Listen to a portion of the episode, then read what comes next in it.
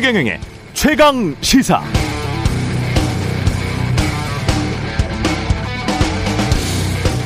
네, 전 세계적인 물가 상승, 경제 성장률 하강에 대한 우려가 높아지고 있는데요. 이럴 때 한국 정부가 대응할 수 있는 방법 크게 보면 두 가지 정도밖에 생각나지 않네요. 첫 번째는 금리를 인상해서 총 수요를 감소시키는 것. 그러면 물가 상승은 좀 잡을 수 있지만 소비 감소, 경기 둔화라는 부작용이 발생할 가능성이 매우 높고요. 두 번째는 그나마 한국 경제 부작용이 적은 건 미국 달러와 한국 원화 두 통화를 수합하는 겁니다. 그럼 금융시장 안정되고 우리 원화 가치 상승합니다. 원화 가치 상승하면 그만큼 우리 원화로 살 수 있는 원자재, 곡물 등의 총량이 늘어난다는 뜻이죠. 그럼 수입, 수입 물가가 낮아지면서 물가 상승을 막는데도 효과적일 겁니다. 그래서 바이든 대통령이 지난달 방한하기 전에 경제계 그리고 정치권 국민의힘에서도 한미 통화 수합 재개에 대한 기대감을 표시했고 그러나 결국 구체적 성과물은 나오지 못했습니다. 이전 정부 같았다면 정말 아쉽다. 정상회담에서 통화 수업 이뤄내지 못했다고 비판이 굉장히 많이 나왔을 텐데 정상회담이 한참 지난 뒤에도 웬일인지 조용합니다. 상시 한미 통화 수합 이게 원래 이루려고 했던 목표인데 비유하자면 한국의 핵 항모가 상시 주둔하면서 경제 위기 상황이 발생하면 즉시 출격할 대비 태세를 갖추고 있는 겁니다. 이렇게 묘사할 수 있는데요. 시장이 얼마나 큰 심적 안정감을 줄까요? 미국이 한국과 굳건한 반도체 동맹을 유지하길 원하는 만큼 한국도 미국과 통화 동맹으로 뭉쳐야 합니다. 그게 진정한 경제 안보 동맹으로 향하는 길입니다. 한미 정상회담이 끝난 뒤에 대통령실은 한미 통화 수합 논의가 지속되길 기대한다. 이렇게 말했었죠. 경제안보 동맹을 위한 윤석열 정부의 진정한 능력을 기대합니다.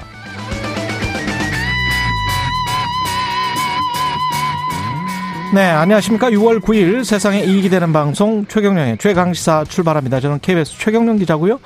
최경령의 최강시사 유튜브에 검색하시면 실시간 방송 보실 수 있습니다. 문자 참여는 짧은 문자 50원, 긴 문자 100원이 드는 샵 9730 또는 유튜브 무료 콩 어플 많은 이용 부탁드리고요. 오늘 인터뷰 더불어민주당 김남국 의원, 국민의힘 정미경 최고위원 만나겠습니다.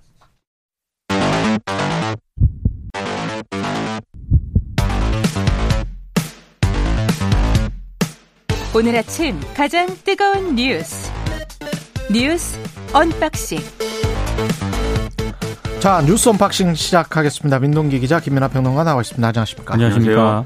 예, 검사 편중 인사에 관해서 윤석열 대통령이 과거 민변에서 도배하지 않았느냐 뭐 이렇게 이야기를 했습니다. 그렇습니다. 그 얘기를 하면서 선진국에서도 특히 미국 같은 나라를 보면 거버넌트 어토니 그러니까 검사 등 정부 소속 법률가 있지 않습니까? 이 사람들이 전 관계에 아주 폭넓게 진출하고 있다. 그게 법치 국가 아니겠나 이렇게 얘기를 했습니다. 근데 이른바 그 한국에서는 특수부 검사들이 대통령의 발탁을 거쳐서 요직에 진출하는 것을 법치주의하고 연결 짓는 것은 좀 무리라는 비판이 나오고 있는데요. 오늘 여러 언론들이 비판을 했는데 특히 동아일보 같은 경우에는 한국과 미국의 검찰을 단순 비교하기는 어렵다라고 지적을 하고 있습니다. 미국의 경우 연방 검사장은 대통령이 직접 임명을 하지만 지방 검사장은 대부분 선거로 뽑히지 않습니까? 예. 그리고 이 사람들은 검사로 활동한 뒤에 대부분 의회에 진출하거나 주지사 등을 거쳐서 내각에 발탁이 되는데 한국에서 검사로 활동하다가 바로 이제 정부기관에 발탁되는 것과는 좀 차이가 있다 이런 지적이고요. 그리고 지금 민변 출신들이 도배를 했다라고 하는 그 윤 대통령 발언도 어, 문재인 정부 출범 초기와 비교했을 때 조금 거리가 있다라는 그런 지적도 있습니다. 지금 초기니까 윤석열 음. 정부에서는 검찰 출신이 대통령실에 여섯 명이 있었거든요. 예. 근데 문재인 정부에서는 민변 출신이 출범 초기에는 단 한 명도 없었습니다. 그 내각을 보면은 윤석열 정부의 장차관급에서는 검찰 출신이 일곱 명이었는데 음. 문재인 정부의 장차관급에서는 초기입니다. 예. 김외숙 법제처장 단 한 명뿐이었습니다. 그 이후에도 진선미 빼고는 없지 않아요? 그러니까 임기 출신이? 전체를 놓고 예. 봤을 때 이제 국실장급 이상 고위직에 임명된 민변 출신이 36명인데요. 예. 장관급은 진선미 여성가족부 장관 한 명이었습니다. 그러니까 좀 차이가 있다는 그런 얘기입니다. 음. 그리고 이제 민변 출신으로 도배가 됐다. 뭐 이러한 이제 어, 발언이 맞느냐 틀리냐 뭐 이 논쟁도 있는데 음. 그렇다 하더라도 이제 그렇게 본다고 하더라도 이제 어, 전 정권에서 이제 뭐 민변 출신들이 많이 있었기 때문에 우리는 검사 출신 많이 할래. 그렇죠. 이렇게 얘기하면은 이게 과거에 이제 뭐 민변이라든가 참여연대라든가 이쪽 출신의 어떤 사람들이 많았다라는 거에 대한 비판의 포인트를 국민의힘이라든가 지금 보수 정치권에서 많이 이제 잡았었는데 음. 그걸 또 정당화시켜주는 논리가 될 수 있는 거잖아요. 윤석열 대통령이 발언이. 예. 그렇죠. 그러니까 그런 점에서도 이 발언은 부적절하다. 이런 지적이 국민의힘 내에서도 나오고 있고요. 그리고 오늘 이제 여러 언론들 거의 모든 언론들이 이 발언에 대해서는 비판을 다 하고 있어요. 예를 들면 예. 조선일보 같은 경우에도 사설에서 어, 새 정부가 다른 거를 보여줘야 되는 거 아니냐. 이제 전 정권 얘기를 하기보다는 편중은 무엇에도 좋지 않다. 그리고 여당에서도 다양한 지역의 인재를 발탁해야 된다는 얘기가 나오지 않느냐. 이렇게 음. 지적을 하고 있는 그런 상황인 것이고 여러 언론에서 이제 이 발언을 이제 비판을 하고 있는 그런 상황입니다. 그리고 이제 미국의 예를 든 거에 대해서도 앞서 이제 민동희 기자님 소개해 주셨지만은 어, 이 검사가 공직에 진출한다 하더라도 중간에 예를 들면은 카말라 하리스 부통령처럼 상원의원을 거친다거나 아니면 또 다양한 이제 어떤 영역에서 사회적 활동을 한다거나 이런 걸 거치는 것이고 그리고 이제 government attorney라고 하는 게 다 검사를 의미하지도 않고요. 동아일보 같은 경우, 중앙일보 같은 경우에는 이 government attorney라는 말 자체는 사실상 법무부 공무원 뭐 이런 식의 그런 직책에 가까운 얘기고 검사처럼 이 검사 동일체에 따라서 조직화된 실체도 없고 수사 업무만 전담하는 그런 존재도 아니다. 그리고 이제 미국에서 그러니까 한국 검사하고는 전혀 달라요. 그 그렇죠. 조직 문화도 다르고 attorney라는 그 뭐 영어 한번 영영 사전으로 한번 찾아보시면 그 어톤이라는 단어 자체가 법률적으로 또는 경영상에 있어서 어떤 사람을 대신해서 행동해주는 사람이에요. 그래서 그렇죠. 우리말로 정확히 표현하자면 법률 대리인입니다. 그러면 이제 검사라는 직무는 영어로 따지면 거버먼털 어톤이면 정부를 대리하는 공무원인 것이고 변호사라는 것은 민간 민사 소송이나 뭐 형사 소송에서 한 한 상대방을 뭐 대리하는 그런 법률 대리인인 것이죠. 그러니까 그리고 이제 이 법치주의와 관련된 너무 환상 을 지금 계속 이야기를 하고 있는 건 것 같아서 좀 안타까운데 법가가 공자를 이긴 적이 있어요? 근데 이제 아니 한 그 동양의 역사에서 공자의 인해 정치는 유교 정치로서 2000년 이상을 지속해 왔고 아직도 우리에게 영향을 미치고 있거든요. 근데 법가가 한 번이라도 역사상 진실이 된 적이 있어요? 근데 이제 뭐 예. 동양 철학 얘기도 할 수도 있겠지만 공자까지 가면 너무 네, 그 그런 책도 있습니다. 뭐 공자가 예. 죽어야 나라가 산다 뭐 이런 책도 있었습니다. 근데 아니 이제 역으로 이게, 이게, 법이라는 거는 해석의 영역이기 때문에 아, 그렇습니다. 예, 근데 이제 이게 동양 철학의 얘기로 음. 갈 수도 있겠지만 기본적으로 법치주의라는 것에 이제 의미를 따져봐도 사실 이게 통치의 기반이 이제 법이 되는 것이고 그법 앞에 만인이 평등하다는 의미인 그 것이지. 그렇죠. 예. 근데 이제 예를 들면은 그게 법률가들의 통치를 의미하는 건 아닌 것이고 그렇죠. 그렇습니다. 오히려 지금 우려가 되는 거는 검사라는 특수한 어떤 직역에 있는 사람들이 요직에 다 진출하고 그 사람들이 가지고 있는 네트워크가 어떤 초법적인 차원에서 이루어져서 오히려 이게 법치가 아니고 법에 의한 지배가 될 수 있다라는 그런 우려를 지금 표시를 하고 있는 거거든요. 언론도 그렇고 그렇죠. 지금 이제 야당도 그렇고 그럼 그것을 이제 불식시킬 수 있는 어떤 대답을 대통령이 내놓는 게 중요한데 그렇지 않고 오히려 이게 이런 게 법치국가 아니겠느냐라고 한 것은 오히려 이 우려를 강화시키는 거거든요. 그렇죠. 그래서 이런 점에서도 법치국가에 대해서 지금 윤석열 대통령이 말, 말한 것은 적절치 않다는 지적이 있는데 근데 윤석열 대통령은 또 검찰총장 출신이고 법 전문가 아닙니까? 그 음. 그 차이를 몰랐을까? 저는 그걸 몰라서 이렇게 얘기했다고 보지 않고요. 측근 인사 그리고 검사 편중 인사를 정당화하려다 보니까 이런 얘기까지 한 거지 않습니까? 받아치기를 하다 보니까. 그렇죠. 그럼 저는 이거는 대통령 참모 중에 누군가가 여기에 대해서 직언을 하고 이런 말씀에 대해서는 걷어들이거나 정정해야 되는 일이라고 생각을 합니다. 음, 잠시 대응을 할 수는 있겠지만 제가 아주 좋은 책 구절 하나 송민경 전 판사가 이런 책을 썼는데 책에 이런 내용이 있어요. 우리가 살아가는 복잡한 사회, 정치, 경제, 사회, 문화 비롯한 다양한 체계들로 이루어졌고 법은 그 체계들 중 하나일 뿐이다. 따라서 법의 관점에 따라 판단하는 일은 상자 안에서 생각하는 일과 비슷하다. 법과는 법이라는 작은 상자에 갇힌 채 그 안에서 내다보는 한정된 시각으로 대상을 바라보고 분석하는 일에 능숙한 사람이다. 이게 전직 판사의 책에 나오는 대목입니다. 음. 이게 법관의 한계예요. 그래서 법치에 관련해서 자꾸 환상을 국민들에게 심어주고 법치면 모든 것이 된다.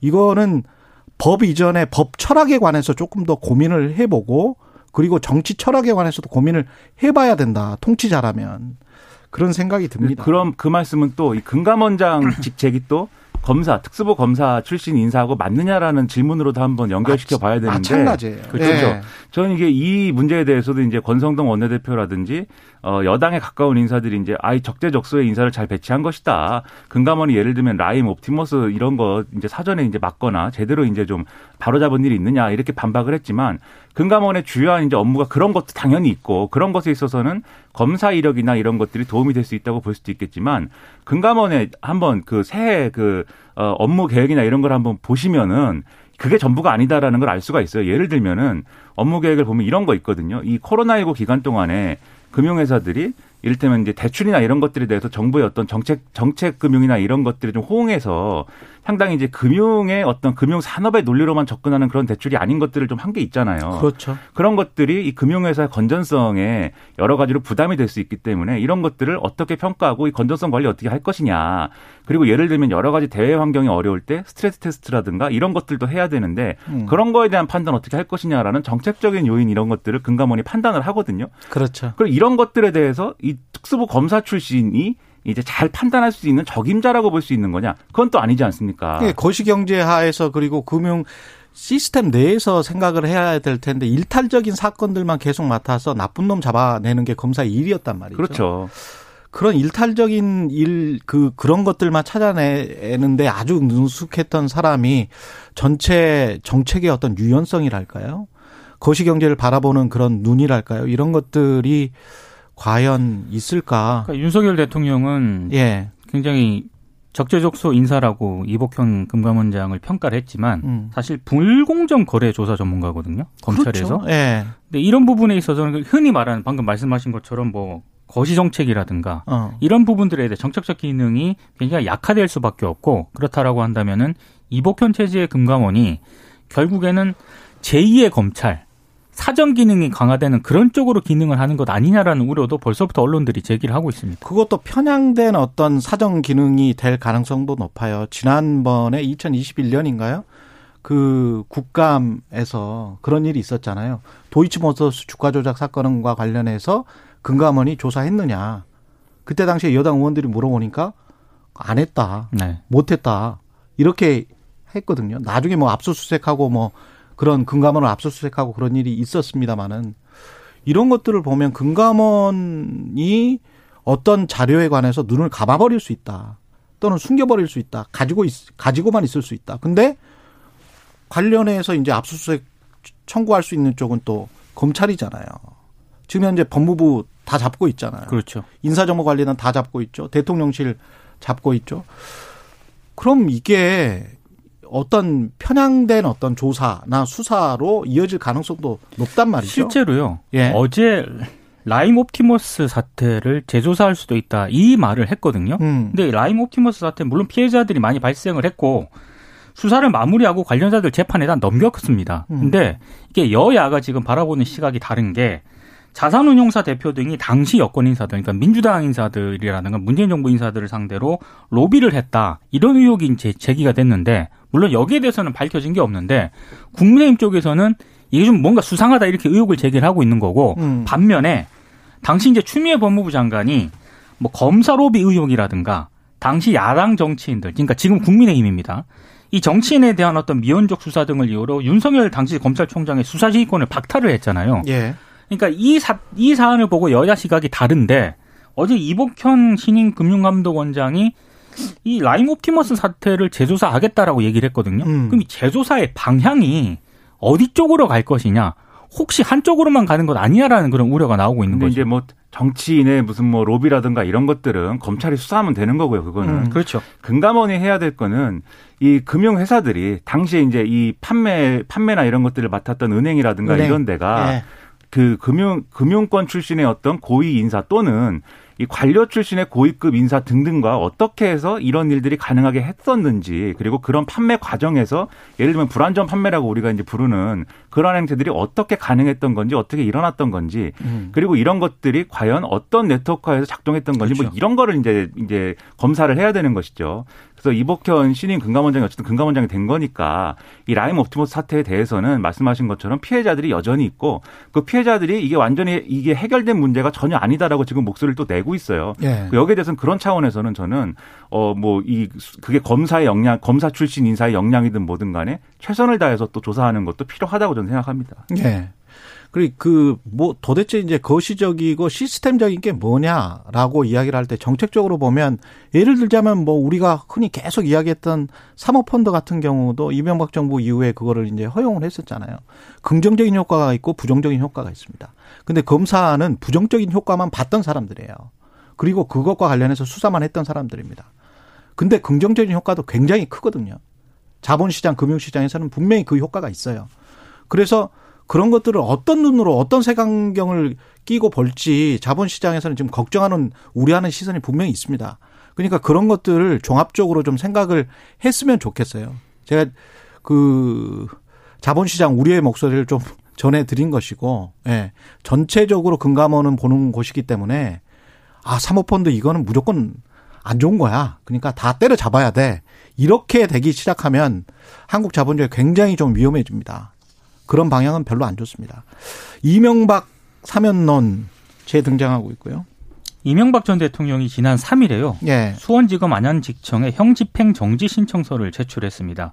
아, 그동안 당뇨 등 지병을 이유로 뭐 병원 입원이라든가 퇴원을 반복을 해왔었는데 아무래도 건강 문제를 이유로 형 집행 정지를 신청한 것으로 일단 보이는데요. 근데 만약에 어 이명박 전 대통령이 형 집행 정지를 받아서 출소를 하게 될 경우에 이제 사면 논의가 다시 떠오를 가능성이 제기가 되고 있는데 실제로 권성동 국민의힘 원내대표가 국민 통합 차원에서 대한민국의 위신을 좀 세우는 차원에서 필요하다는 입장이다. 어제 약간 좀 이 불을 좀 지피고 있습니다. 다만 윤석열 대통령이 어제 출근길에 이 질문을 받았거든요. 예. 이명박 전 대통령의 사면 가능성에 대해서는 거기에 대해서는 지금 언급할 문제가 아니다라면서 조금 신중한 입장을 보이고 있는데 여권 일각에서는 계속해서 이 사면론을 지금 띄우고 있는 상황입니다. 이게 이제 8월 15일 날 이제 사면을 한다든지 뭐 이런 시나리오도 구체적으로 이제 국민의힘 내에서는 거론이 되고 있는데 그러니까 사면의 시점이 언제냐에 대해서 하면 할 거면 8월 15일이 돼야 되는데 많이 남았으니까 그 전에 뭐 형 집행정지나 이런 걸 통해서 그렇죠. 일단은 밖으로 나온 상황에서 이제 사면을 기다리는 게 좋지 않겠느냐 뭐 이런 얘기도 하는 모양이에요. 음. 근데 원론적으로 해서 형 집행정지는 형 집행정지인 거고 예. 사면은 대통령이 사면, 사면권을 활용하고 판단하는 것이기 때문에 별개의 문제죠. 다만 형 집행정지가 이게 되려면 이명박 전 대통령의 건강 상태가 실제로 상당히 안 좋아야 이제 그게 이제 반영이 돼서 이제 집행정지가 그렇죠. 되는 것인데 이 건강 상태라는 것은 또 지난번에 박근혜 전 대통령 문재인 문재인 정부에서 사면할 때 중요한 근거가 됐던 요인이거든요. 예. 그러니까 이 얘기가 형 집행 정지가 되면 건강이 그만큼 안 좋다는 것이고 더군다나 이제 고령이니까 80세 대통령인 전직 대통령이니까 사면의 요건이 갖춰지는 거 아니냐라고 국민의힘 쪽 그리고 이명박 전 대통령 쪽에서는 주장을 하는 거예요. 다만 윤석열 대통령 입장에서는 좀 고민스러울 거예요 분명 히 왜냐하면 음. 분명히 재선 기간에도 이 이명박 전 대통령 사면 필요성을 얘기를 했고 이 당내 요구라든가 보수 유권자들의 어떤 바람이라든가 일부 이런 것들을 반영할 수밖에 없는 입장에 서 있는데 예. 하지만 그렇다고 해서 지금 상황에서 그냥 이런 이제 사면을 하는 쪽으로 가버릴 경우에 또 다른 역풍도 있는 것이고 상당히 고민스러울 거거든요. 그럼 이런 상황에서는 제가 제가 만약에 윤 대통령이면 이명박 전 대통령이 좀 예를 들면은 사과 반성의 메시지나 이런 것들을 적극적으로 낸다든지 음. 이런 국민 여론의 어떤 좀 어떤 뭐랄까요 명분을 줄 수 있는 그런 걸 해주길 바랄 수도 있을 것 같은데 이명박 전 대통령 쪽에서 그런 분위기 또 전혀 아니죠. 음. 이런 점들은 상당히 고민스러울 거라고 생각을 합니다. 김승희 후보자 정치자금법 위반 논란 이건 무슨 자동차와 관련이 있군요. 그러니까 국회의원 시절에요. 예. 업무용으로 사용하던 렌터카가 있었는데 음. 정치자금으로 도색한 다음에 개인용 차량으로 변경해서 사용하고 있는 것 아니냐 이런 의혹이 제기가 됐습니다. 이게 김승희 후보자가 국회에 제출한 공직 후보자 재산 신고 목록을 보면은요. 음. 2017년식 제네시스 G80 차량이 포함이 됐는데 이게 의원으로서 마지막 재산 공개였던 2020년 3월까지는 없었던 그런 차량입니다. 예. 당시 김 후보자는 재산 중 차량으로는 남편 소유의 2010년식 그랜저만 신고를 했었거든요. 근데 지금 이 G80 차량이 2017년 2월에 렌터카로 최초 등록이 됐다가 2020년 6월에 자가용 승용으로 용도와 함께 소유자가 변경이 되거든요. 음. 근데 만약에 김 후보자의 G80과 이 렌터카가 동일 차량이라면 의원 임기 만료를 한 두 달 정도 남겨두고 정치 자금으로 차량을 도색한 다음에 개인 소유로 전환했다는 그런 얘기가 되는데 이 의혹을 민주당 고영인 의원이 제기를 했거든요. 예. 이렇게 얘기를 했습니다. 정치 자금은 의정 활동을 위해서만 사용이 돼야 하고 수익과 지출을 국민께 투명하게 보고하는 것이 원칙이다. 만약에 의정 활동을 이유로 차량을 렌트했다면 임기가 끝나고 반납했어야 국민 상식에 맞다. 이렇게 얘기를 하고 있거든요. 이걸 소유하려고 일단 뭐 도색을 정치 자금으로 도색을 했다가 정적인 자금으로 도색을 하고 좀 차량 좀 잘 고쳐서 자기가 이제 개인 차량으로 그 뭐 이제 샀겠죠. 그렇습니다. 예. 근데 저는 이제 차가 없어가지고 조금 의문인 게 도색을 굳이 왜 한 건지 잘 모르겠습니다. 이게 예를 들면은 색이 마음에 안 들었나? 그러게요. 나는 이제 검정색 차가 좋은데 뭐 하얀색 차였다거나 뭐 그런 건지. 예. 근데 이제 좀 더 이제 구체적으로 조금 이제 정황이나 이런 것들을 살펴봐야 될 필요가 있을 것 같아요. 예를 들면은 이 도색 그 결국 도색 얘기가 나오는 이유는 정치 자금을 사용해갖고 도색을 해가지고 그게 이제 지금 눈에 보이기 때문에 도색한 것과 이제 이 차를 실질적으로 산 거에 대해서 얘기를 하고 있는 건데 음. 제가 오히려 핵심으로 좀 봐야 되지 않나 싶은 거는 렌트 비용이 정치 자금으로 지출이 되었던 것인지 이전에 네. 음. 그리고 이게 소유 소유가 이전이 될 때 그러면 이 돈은 어떻게 지출한 것인지 그렇죠. 그런 것들을 같이 봐야 이게 총체적으로 어떤 상황인지 이해가 될 것 같은데 그거는 뭐 본인이 이제 지출을 했겠죠. 그렇죠. 예, 본인이 지출을 했을 것이고. 그러니까 살 때는 본인 돈으로 샀을 것이고 예. 근데 이제 도색하거나 약간 좀 고치고 매만 주고 이 자, 이거를 할 때 공공자금이 그 정치자금이 쓰여졌다. 그러니까- 이게 이제 핵심인 거죠. 그러니까 예. 왜, 왜, 그러니까 의정 활동 이유로 차량을 렌트한 거 아니겠습니까? 예. 그러면 국회의원 그만두기 바로 직전에. 그렇습니다. 그럼 예. 반납을 임기가 끝나면 반납을 해야 되는데 어, 약간 꼼수 아니냐. 꼼수 아니냐는 거예요. 의심이 네. 되는 거죠. 그 네. 의심이 되는 건데 제가 만약에 김승희 의원님은 그런 해명도 할 것 같아요. 예를 들면 반 이게 뭐 임기 중에 훼손이 돼가지고 아. 도색하는 등의 이제 뭐 그런 걸 해서 반납을 하려고 했는데 아. 그것도 여의치 않은 것 같아서 그냥 내가 샀다 뭐 이런 식의 해명도 할 수 있을 것 같은데 예. 그러니까 사실 정황이나 이런 걸 따져봐야 되고 그러려면. 청문회를 해야 되는데 청문회를 하려면 또 쭉 얘기가 나오죠. 원구성을 해야 되고 어쩌고 저쩌고. 공무상하기 빨리- 어렵습니다. 그러니까 빨리 네. 좀 청문회를 합시다. 청문회에서 다뤄봐야 됩니다. 이거는. 민주당 선거평가 관련된 첫 토론에 패배 원인 분석을 했고 국민의힘 이준석 정진석 갈등이 격화되고 있고요. 관련돼서는 지금 저 김남국 의원과 정미경 최고위원이 나오니까 그때 패배 원인 분석이나 이런 것들 민주당의 따끔한 이야기들 굉장히 많이 나온 것 같습니다. 많이 나왔습니다. 한, 한 가지 정도만 지적할 게 있습니까? 예. 그러니까 뭐 시간이 당의 혁신, 성, 성찰 방안 등을 논의를 했는데요. 예. 이은영 휴먼 앤 데이터 소장이 이런 얘기를 했습니다. 예. 국민의힘은 30대 대표 주도 아래 새 인물 등용을 위해 제도를 개선을 했는데 예. 민주당은 관료화된 모습을 보였다. 이렇게 어. 얘기를 했고요. 시대 정신 제세에도 미흡했다. 여기에 대해서 의원들이 대체로 공감하는 그런 분위기였다라고 하고요. 음. 굉장히 재밌었는 게 최병천 한국사회여론연구소 부소장이 예. 민주당에는 대선 이후에 이재명 전 대선 후보에 대한 젖잘싸 유령, 예. 졌지만 잘 싸웠다 유령하고요. 예. 문재인 전 대통령에 대한 잘했졌, 잘했는데 졌다 이런 유령이 떠돌고 있다. 두 유령이 그렇습니다. 예. 대선 패배 원인이 없는 정당이 됐다라고 비판을 했습니다. 그러니까 외부에서 이런 시각, 뭐 최병천 씨는 이제 외부 인사도 아니지만 어쨌든 예. 이런 시각을 전해줄 때 이걸 있는 그대로 받아들이고 이거를 혁신의 어떤 동력으로 쓰길 바라고요. 음. 꼭 이런 거를 하면은 또 이 얘기를 가지고 서로 자기 아전인수 해가지고 각자 그렇죠. 싸우거든요. 그렇죠. 그러지 말았으면 좋겠습니다. 네, 남의 탓 하지 말고 지금 내 탓을 해야 돼요. 그렇죠. 그렇습니다. 네. 다 내 탓이다. 예, 뉴스 언박싱 민동기 기자 김민아 평론가였습니다. 고맙습니다. 고맙습니다. KBS 일라디오 최경영의 최강시사 듣고 계신 지금 시각 7시 44분입니다.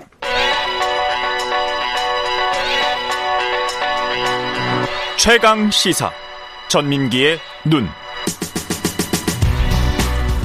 네, 윤석열 정부 한 달 빅데이터로 한번 분석해 보겠습니다. 전민기의 눈. 예. 어떤 연관어들이 가장 많이 언급됐습니까? 네, 일단 한 달 언급량이 81만 건 정도 되고요. 연관어를 쭉 보면은 어 윤석열 대통령 네. 이 중심에 있고요. 그 주변 단어들 보면은 한동훈 법무부 장관, 네. 검찰 이렇게 좀 유기적으로 얽혀 있고요. 예. 그다음에 이제 청와대 이전 관련한 이야기들. 음. 그다음에 경제가 또 바로 옆에 붙어 있습니다. 예. 그리고 이제 김건희 여사 소식이라든지 미사일이 미사일 있네요. 있고요. 예, 예. 그래서 이제 북한의 미사일 발사에 대한 어떤 대응 같은 것들. 그래서 음. 한네 가지 정도로 정리가 되네요. 검찰, 경제, 미사일 김건희 여사. 어. 예, 그래서 한 달 동안 요런 것과 청와대 이전까지 이제 얽혀 있고요. 예. 감성어가 중요한데 35.8대 61.8입니다. 그래서 감성어. 뭐, 네. 그러니까 윤석열 대통령 긍정 감성어, 부정 감성어. 그렇습니다. 예.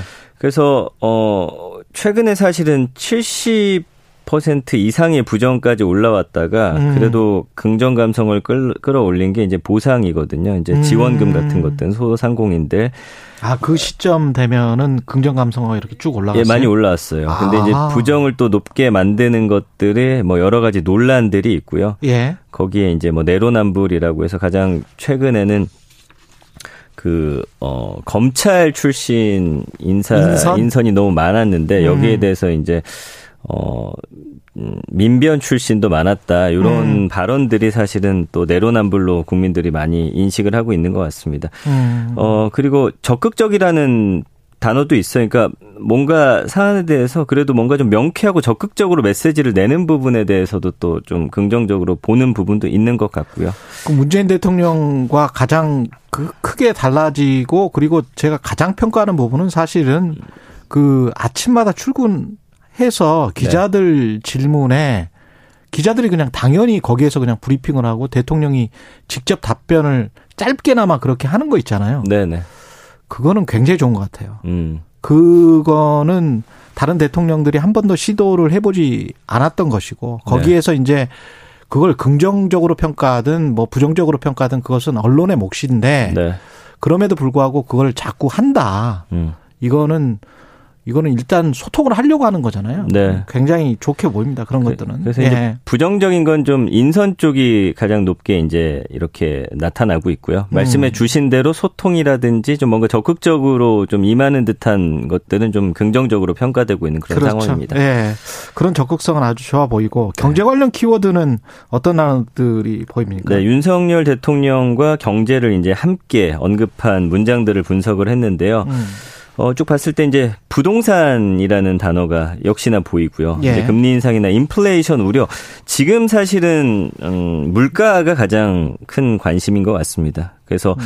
이 물가 관련해서도 원래는 이제 기름값이라는 키워드가 가장 중심에 있었는데 최근에는 이제 뭐 밥상 물가, 고기라든지 아니면 뭐 어, 이런, 음, 우리가 먹는 것들에 대한 키워드가 좀 많이 나타나고 있어서 예. 사실은 가장 시급한 거는 물가 안정과 경제를 좀 안정시키는 게 지금 가장 큰 과제가 아닌가. 그러네요. 아까 예. 감성어 부성 부 뭐 부정어 이야기할 때도 보상금이 나오면서 어떤 패턴이 바뀌었다. 네. 그러나 방향이 뭐 긍정적이 많이 올라갔다 뭐 이런 것들을 네. 보면 사람들은 결국은 민생 자신의 어떤 이익 뭐 음. 이런 것들을 많이 생각을 그래서 이제 거고. 감성어가 중요한데요. 음. 물가 상승이 가장 크게 나타나요. 여기에 예. 대한 우려나 걱정들 많이 하고 계시고요. 뭐 경- 인플레이션 예, 경제 위기나 압력, 경기 침체, 불안하다, 어, 걱정된다, 최악이다, 절망적이다라는 키워드까지 보여지거든요. 예.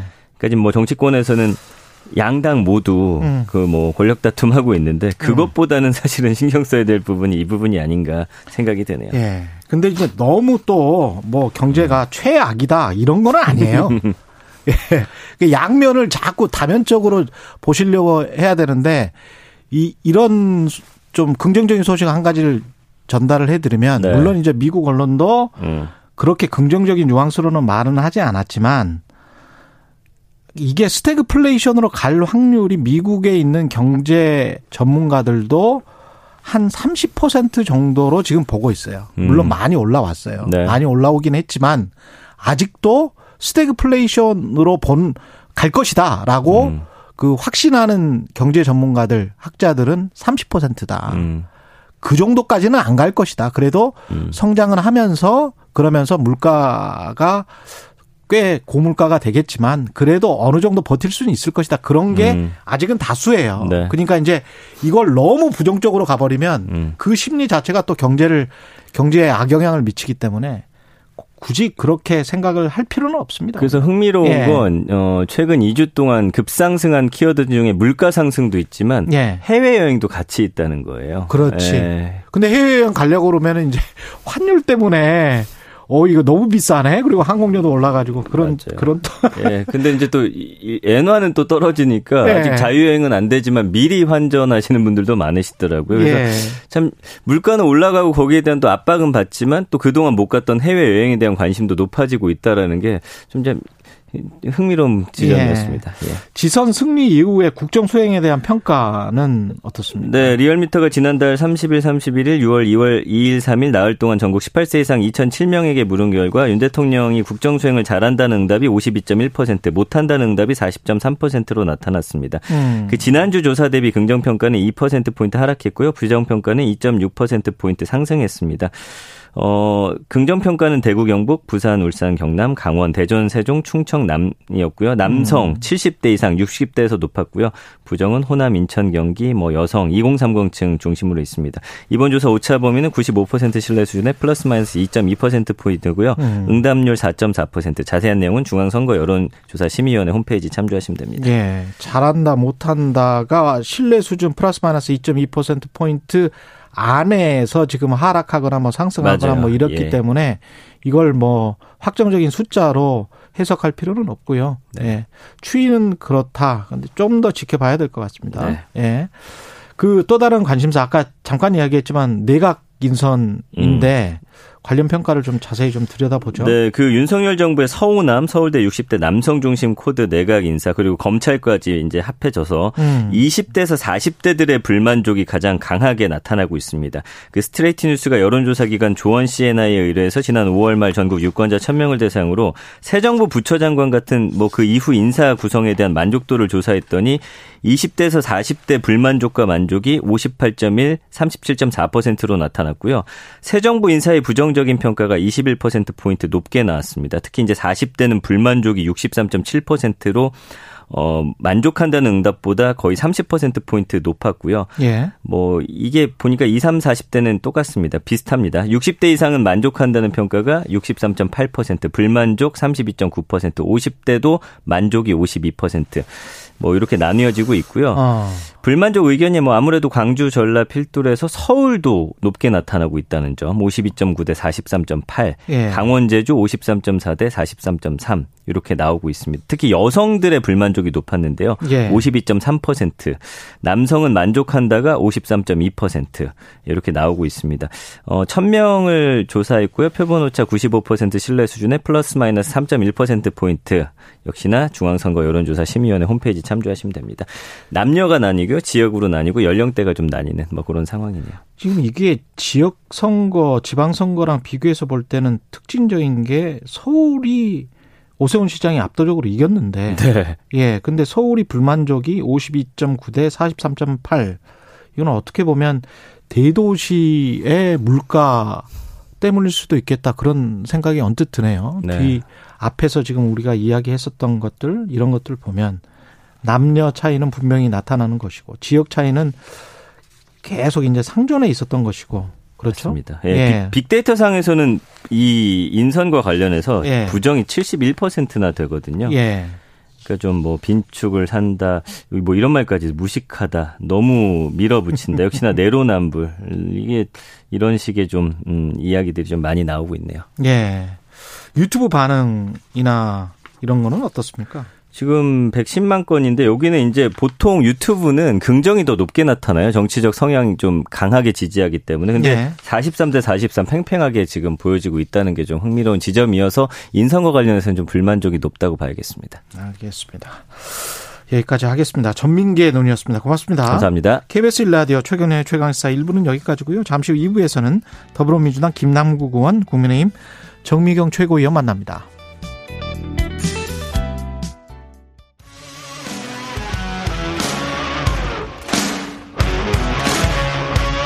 오늘 하루 이슈의 중심 최경영의 최강 시사.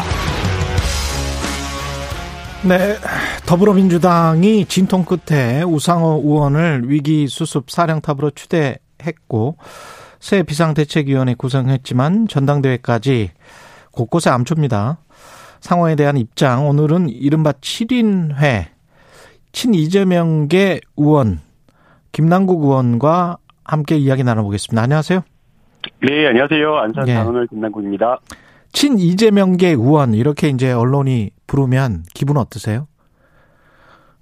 어, 방금 이제 앵커께서 그렇게 말씀하셔서, 꼭 이렇게, 어, 아. 분류가 이제 되나. 예.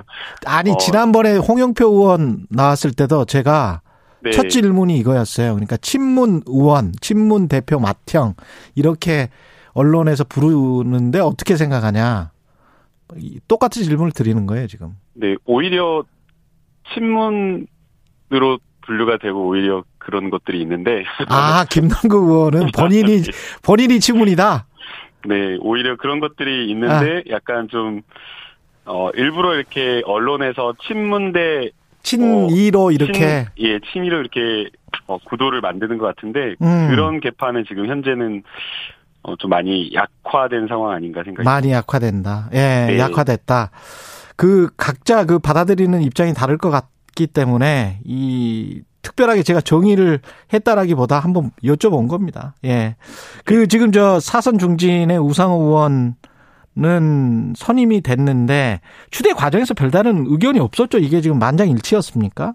네, 그 우총 과정에서 저희가 이제 이견 특별한 이견 없이 네. 만장일치로 추대가 되었고요. 음. 이번에 이제 그 비대위원장을 추대할 때 두 가지 점을 저는 주목했다라고 봅니다. 예. 네, 첫 번째는 아무래도 이번 비대위가 전당대회를 준비하고 관리하는 그 비대위이기 때문에 음. 어 조금 더 개파 간의 어떤 갈등이라든가 전당대회를 좀 공정하게 이끌 수 있는 그런 비대위원장이 필요하다라는 점이 하나였고요. 음. 그다음에 두 번째는 지난번 비대위가 구성될 때 당 내에서의 의견을 좀 충분하게 듣지 못했다라는 그런 어떤 좀 지적이 있었거든요. 예.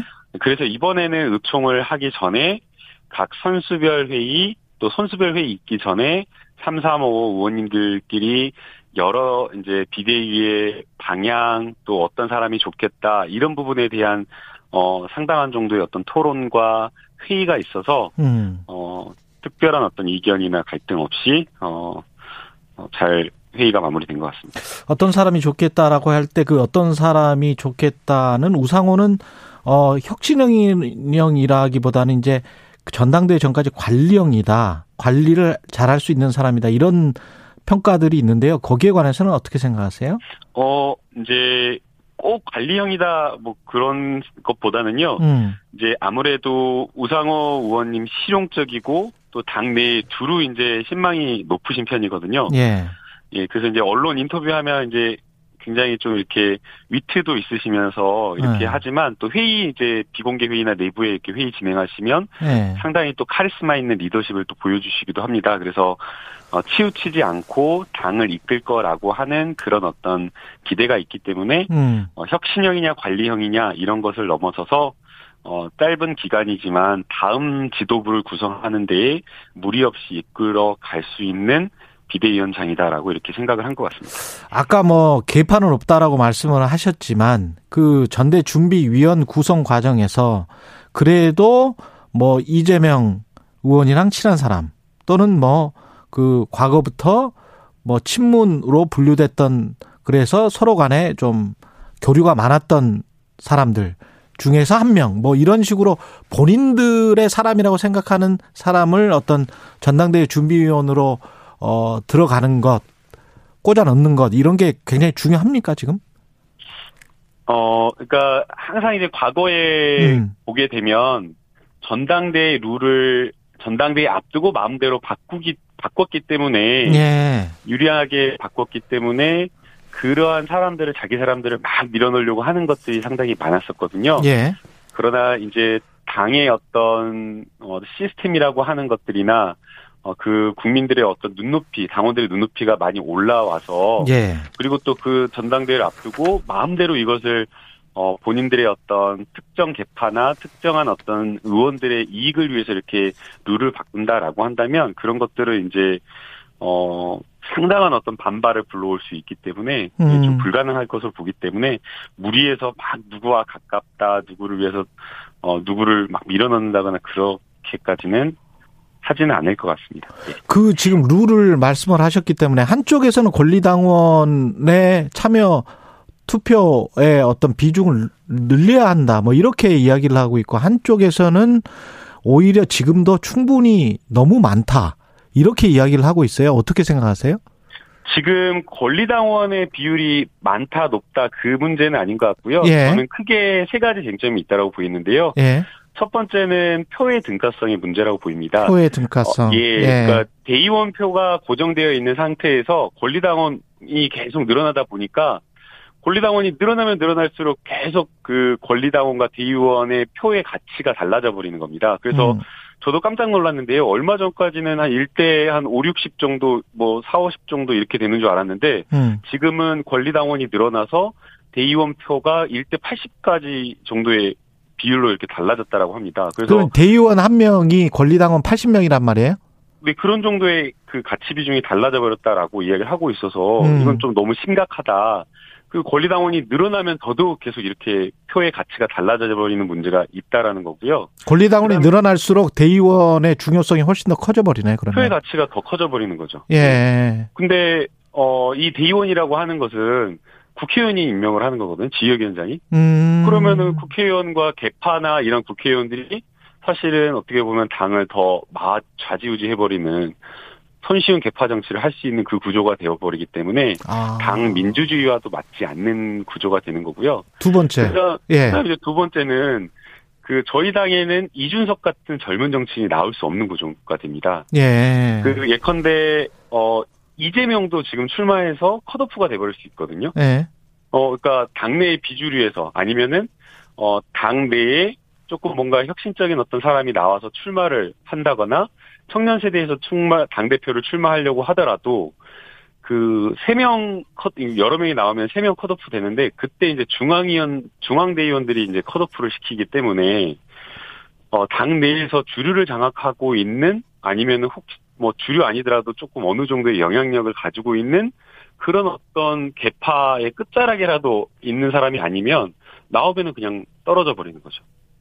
그래서 어. 이곳은 어 아예 그 청년 세대라든가 정치 신인이라든가 이런 사람들은 나올 수가 없고 개파에서 있는 사람들만 당 대표 힘 있는 사람들만 나올 수밖에 없는 그런 구조기 때문에 이것도 문제가 있는 거고요. 예. 그다음에 이제 마지막으로는 그 민심과 당심의 괴리가 지금 현재 상당히 큰 상황입니다. 예. 지금 민심 반영 비율이 5% 15%밖에 지금 되지 않는 그런 상황이거든요. 그렇죠. 그러다 보니까 당심과 민심과 괴리가 있어서 평소에는 뭐 예컨대 우리 당원들에게 맞지 않는 그런 생각을 갖지도 않았는데 음. 당원들에게 맞는 생각만 막 이렇게 전당대회만 나가면 음. 어저 분은 저런 생각 가지 아- 갖지 않는 분인데 전당대회 나가갖고 막 마치 본인이 그런 생각을 가진 것처럼 주장을 하는 거죠.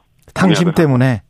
예, 당심 때문에. 아. 그래서 예, 이것은 당심과 민심과의 또 괴리가 있는 그런 구조이기 때문에 예. 이러한 것들을 세 가지 표의 등가성 그리고 대의 그 대의원에 의해서 음. 당 대표 컷오프가 발생하는 그런 개파 정치가 될 수 있는 문제 그리고 마지막으로 당심과 민심이 괴리되는 이 세 가지의 문제를 해결하기 위해서 예. 조금 바꿀 필요는 있다. 예, 그런 그 생각이 룰을 바꿀 필요는 있다. 네. 예, 예. 그 당신과 민심의 괴리에 관해서는 어제 그 민주당 토론회에서도 지적이 됐잖아요. 민주당 관료화, 시대 정신 제시가 미흡했다. 뭐, 그, 혹시 참석하셨어요? 어제 토론회? 어, 아닙니다. 어제는 참석을 못했습니다. 예. 그래서 어제 아주 뼈아픈 지적들이 많이 나왔더라고요. 어떤 평론가는 장기 침체 초입이다. 어, 또, 젖잘싸, 잘했젖, 뭐, 이재명이 졌지만 잘 싸웠다라는 유령과 잘했젖, 문재인 대통령이, 어, 잘했지만 졌다라는 두 유령이 떠돌고 있다. 이래서는 그냥 장기 침체로 가는 것이다. 뭐, 이런 지적들이었어요. 내외부의 지적들이. 네, 그런 지적과 비판을 어 겸허하게 받아들여야 되는 그런 상황이라고 생각이 됩니다. 예. 예, 그래서 저희가 그 지금 이제 전당대회를 출마하시는 당대표나 새로운 어떤 지도부로 나아가겠다라고 하시는 분들이 우리 저희 당원들과 또 그리고 국민들과 당 내에 계신 많은 분들과 함께 쇄신에 대한 어떤 방향 그리고 민주당이 가지고 가야 될 어떤 새로운 어떤 가치와 관련된 그런 혁신안에 대해서 함께 이런 것들을 내놓고 토론하고 그리고 그 과정에서 어, 지도부를 구성하는 과정에서 또 당원들과 국민이 함께 선택하는 예. 그런 전당대회가 되어야지 우리 민주당에 또 다시 한번 길이 열릴 수 있다라고 생각이 듭니다. 근데 이제 지방선거가 끝난 다음에는 마치 이제 뭐 그 책임론을 둘러싸고 내용이 있는 것처럼 비춰졌고 실제로 그런 말들이 오고 갔으니까 거기에 관해서는 어떻게 생각하십니까? 어, 그래서 이제 조금 시기적으로 그게 음. 좀 적절하지 않았다라고 생각이 들어요. 그래서 예. 이제 일부 의원님들께서 이제 몇몇 그 뭐 책임론 어떤 특정인에 대한 책임론을 묻는 이제 글을 올렸는데 음. 사실은 선거 끝나고 나서 어 우리 당에 아주 열심히 뛴 그 낙선한 후보들과 실망한 그 지지자들을 위로하고 음. 또 패배에 대한 책임을 반성하고 민주당이 돌아보는 그 모습을 먼저 보였어야 됐는데 음. 이제 그 반성과 책임을 묻는 것이 한 사람 특정인에게 어떻게 보면 책임을 묻는 것처럼 막 해가지고 음. 개파 갈등처럼 막 초반에 비춰지는 그런 문제가 있어서 예. 어 조금은 그런 글을 막그 선거 끝나자마자 막 이렇게 올리는 것이 좀 적절하지 않았다라고 생각이 들고요. 예. 지금은 막 개파 간에 이렇게 뭐 갈등하는 모습이나 특정 인물에게 막 책임을 묻는 모습 이런 것들이 아니라 예. 스스로가 그러니까 남 탓하고 이런 것들이 아니라 스스로가 자신을 돌아보면서 내가 부족한 것, 내가 잘못한 것, 무엇을 우리가 민주당이 바꾸고 혁신해야 될지를 먼저 좀 고민해야 될 시기가 아닌가 생각이 듭니다. 근데 이제 그렇게 주장하시는 분들은 그러면 선거 전에도 선거 때문에 말 못하고 선거 후에는 또 내용으로 비춰질까봐 말 못하면 그러면 이재명 책임론은 없는 뭐 없는 것이냐 실체가 이렇게 지금 이야기를 하고 있단 말이죠. 냉정한 평가는 하긴 해야 되는 것 아니냐 뭐 이런 이야기입니다. 그 모든 언론 기사 보더라도 예, 이재명만의 책임이라고 하는 기사는 없을 겁니다. 예. 근데 이제 그것을 이 시- 대선과 지- 지방선거의 패배 책임을 예, 이재명만의 책임이라고 몰아간다라고 하면 네. 그이 지금 실패 패배에 대한 민주당의 패배에 대한 책임을 객관적으로 평가하지 못하는 것이 되고요. 아, 결국에는 쇄신이라고 하는 혁신이라고 하는 것이 음, 객관적이고 냉정한 어떤 평가를 토대로 쇄신안이 마련이 되어야 되는데 예, 그렇게 되면 잘못된 어떤 쇄신안이 마련될 우려가 있는 거죠. 그래서 아, 어, 뭐, 이재명에 대한 어떤 그런 개인 책임을 넘어서서 우리 민주당의 어떤 큰 틀에서의 지난 5년을 평가를 하고 음, 또 대선에서의 그리고 지방선거에서의 어떤 문제가 있었는지 더 나아가서 지금 지적하고 있는 것들은 우리 민주당이 큰 가치와 방향을 잃어버렸다라는 지적을 많이 하고 있거든요. 예, 그러면 그 과정 속에서 무엇을 우리가 잃어버렸고 다시 가치 재- 재정립을 한다면 어떤 방향으로 어떤 가치를 가지고 갈 것인지 음, 또 국민의힘과 우리 민주당이 다르다라고 한다면 이러이러하니까 국민의힘과 다르다라는 것을 분명하게 보여줄 수 있는 그런 것들을 마련을 해야 된다라고 생각이 듭니다. 그 언론의 초미의 관심사는 결국은 이재명 의원이 당 대표 선거에 출마하느냐 안 하느냐 이거잖아요. 어 제가 그 조금 잘 안 들려가지고 질문을 못 이재명. 의원이 당 대표에 출마하느냐 안 하느냐 이게 가장 관심사일 텐데 네. 어떻게 보세요? 그냥 출마해야 된다라고 보십니까? 어, 그, 출, 그, 이번에 전당대회에서의 어떤 그 핵심은 예, 이재명 후보가, 이재명 의원이 출마하냐, 출마하지 않느냐라고 저는 그렇게 보진 않습니다. 예, 그리고 이제 지금 현재 이재명 의원도 어, 당장 지금 많은 국민들의 목소리를 겸손하게, 겸허하게 지금 듣고 경청하고 있는 그런 상황이고요. 음, 지금 중요한 것은 민주당의 혁신을 어떻게 보여주고 어떤 사람이 이끄는 게 적임자냐라는 것이기 때문에 예, 그러한 것들을 국민과 그리고 당 내에서 우리 당원들과 치열하게 지금 토론할 때이지 뭐 예. 이재명이 나오냐 안 나오냐 요 문제로 토론할 것은 아닌 것 같습니다. 지금 어떤 사람이 이끄느냐 이런 말씀을 하셨는데 조웅천 의원은 그런 말씀 하시더라고요. 당 대표와 최고위원을 분리 선출하지 말고 최고위원을 다 선출을 해서 최다 득표자가 뭐 대표 최고위원이 되고 뭐 이런 식의 어떤 집단 지도 체제 가자. 또는 전당대회를 내년 초로 미루자. 김종민 의원은 그렇게 이야기한 것 같은데 어떻게 보세요?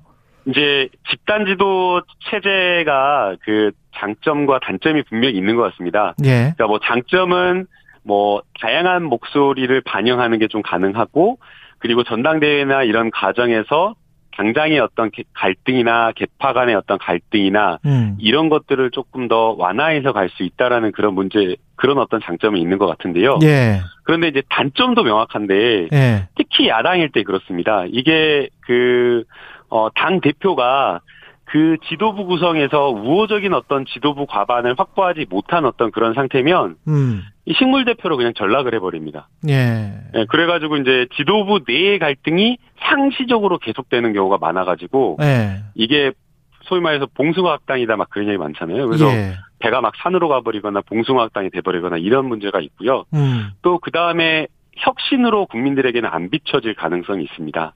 사실 그럼. 이 집단 지도 체제로 가겠다라고 하는 거는 개파 간에 그 다음에 그 의원들 간에 딱 이렇게 보내가지고 최고위원들 사이에 공천권에 대한 지분을 어느 정도 일정 부분 보장해 가는 것들이 있어가지고 음. 결국에는 혁신과는 거리가 먼 과거의 어떤 구체 정치, 개파 간의 공천 나눠먹기 하는 그런 걸로 돌아가자는 거 아니냐라는 그런 문제가 있을 수 있기 때문에 예. 집단 지도 체보다는 지금 단일 지도 체제로 해서 어 조금 어 신속한 의사 결정을 통해서 조금 확실한 어떤 단단한 어떤 야당이 견제하는 모습을 보여주는 게 더 필요한 것 같습니다. 알겠습니다. 특히나 혁신과 쇄신을 해야 될 단계에서는요. 예, 알겠습니다. 여기까지 듣겠습니다. 아유, 시간이 짧네요. 예. 네. 예, 더불어민주당 김남국 의원이었습니다. 고맙습니다. 네, 감사합니다. 공정, 공익, 그리고 균형. 한 발짝 더 들어간다. 세상에 이익이 되는 방송. 최경영의 최강 시사. 네, 어제 국민의힘 정진석 의원 최강 시사와의 인터뷰에서 국민의힘 혁신위는 이준석 혁신이다. 이런 발언을 했었습니다. 그 이후로 이준석 대표와 정진석 의원 사이의 설전 어제도 계속 이어졌고요. 정진석 의원이 그제인가요? 혁신이 비판한 과정에서 공천 쇼핑한다고 실명까지 거론했던 예 국민의힘 정미경 최고위원 전화로 연결돼 있습니다. 안녕하세요. 네, 안녕하세요. 예, 지- 네, 지금 공천 쇼핑이 아니고 당협 쇼핑한다 그랬어요. 아, 당협 쇼핑, 당협, 당협 쇼핑이군요.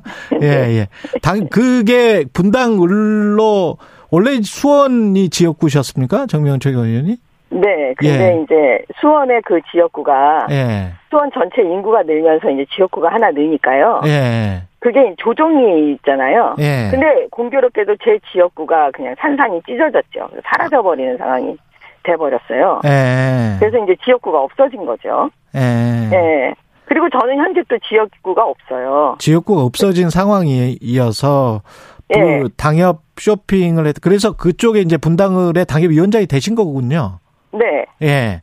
근데 이제 그, 그걸 가리켜서 정 의원이 이제 분당을 같이 최고 승률의 지역은 신진 기회들을 등용해야 되는데 뭐 이렇게 이제 이야기를 하면서 정명훈 최고위원이 이준석 대표랑 가까우니까 여기를 준 거 아니냐 뭐 이런 식이었던 것 같아요. 아니 그러니까 예. 제가 이제 저도 2년 후에 이제 국회의원 되고 싶고 국회로 가야 되니까 지역구가 필요하잖아요. 그렇죠, 그렇죠. 근데 최고위원인데 음. 지금 각 지역구의 당협위원장들이 열심히 뛰고 있는데 거기 아무데나 들어갈 수는 없잖아요. 아, 그럼 그러네. 완전히 다 분탕질이니까요. 그러네. 또. 그러면 어떻게 예. 되냐면 당이 공모를 해요. 아. 공석이 된 그 지역구에 예. 당협위원장을 공모할 때 저는 거기 지원할 수밖에 없잖아요. 그렇네요. 예. 네, 그래서 지원을 하면 어떤 데는 여러 가지 경쟁력을 보는데 신인을 넣어야 하는데 다 심사할 거 아닙니까? 음. 그러면 저도 당연히 면접도 보고 다 서류도 내고 그런다니까요. 예. 그래서 그거를 한 번은 서초에서는 제가 떨어진 거고요. 예. 이번에 분당을에서는 제가 이제 된 거예요. 근데 이제 분당을 지역에 예. 그 정진석 의원이 신인을 넣어야 된다 그랬는데 예. 사실은 그건 잘못 판단한 거예요. 왜냐 지난번 그 총선에서 음. 그 지역에 신인을 넣었는데 떨어졌어요. 예. 그래서 지금 현재 분당 을 지역은 민주당 현역이에요. 재선 의원이라니까요. 아. 그러니까 전략적으로 탈환해 와야 되는 지역이니까 예. 지난번처럼 또 시행착오를 겪으면 안 되니까 음. 아마도 이번에 조강특위에서는 이 음. 심사기구에서는 경쟁력 있는 사람을 보내야 되겠다 이렇게 생각한 것 같아요. 예. 그러니까 이거는 정진석 의원께서 잘못 판단하신 거죠. 예. 정진석 의원이 저 이준석 당 대표가 우크라이나 가고 나서 이제 페이스북 올리고 그러면서 이제 일종의 싸움이 시작됐잖아요. 아니 저는 사실은 음. SNS에 그 정진석 의원이 그걸 띄우셨다는 거예요. 예. 예? 의원님이 띄우시고 그다음에 저까지 엮어서 예, 예, 그랬죠. 저격을 하셨다고 제가 이제 기자들 전화를 받은 거예요. 예. 그래서 놀래가지고 예. 어? 제가 전화를 드렸어요. 강제로 저를 이준석 대표의 측근으로 만들어 버리셨잖아요. 우리 아. 그 예, 부의장님께서 그러면 그래서- 아니, 아닙니까? 이준석 측근은? 저는 사실은 당원들이 뽑아준 최고위원이에요. 당원들이 그리고 뽑아주신. 제 성격이 누구 측근하고 막 이런 사람이 아니에요. 예. 그리고 정진석 부의장이 저를 너무 잘 아시기 때문에 예. 제가 어떤 사람인지 알 거예요. 저는 소신 발언을 많이 하는 사람이에요. 음. 예, 그건 아마 우리 당원들이 많이 알고 계실 거예요. 근데 왜 제가- 예. 제가 그래서 아니 그러니까 제가 그래서 놀래서 전화를 드렸다니까요. 어. 도대체 왜 그러시는지 궁금하잖아요. 그 뭐라 그러시던가요? 갑자기 예. 전화를 안 받으세요. 지금도 제가 문자도 보냈어요. 그랬더니 답도 없으세요. 이렇게 전화를 피하시는 거예요. 그래서 저는 정말 모르겠어요. 그래서 제가 혼자 곰곰이 생각하면서 음. 혹시 분당 의지역에 본인이 넣고 싶은 그 염두에 둔 사람이 있었나? 제가 그런 생각까지 했다니까요. 아, 이 관련해서 왜 저기 이준석 대표도 예. 그 충남 공천에서 점수 미달한 기준 네. 어떤 심사를 보는데 PPAT 점수에 미달한 네. 사람을 비례대표로 넣어달라는 이야기가 있었고 저는 받아들이지 않았다. 이게 이제 정진석 의원을 겨냥한 거다. 충남이니까 이렇게 지금 언론을 해석하고 있단 말이죠. 그리고 정진석 의원은 아니라고 하고 있고.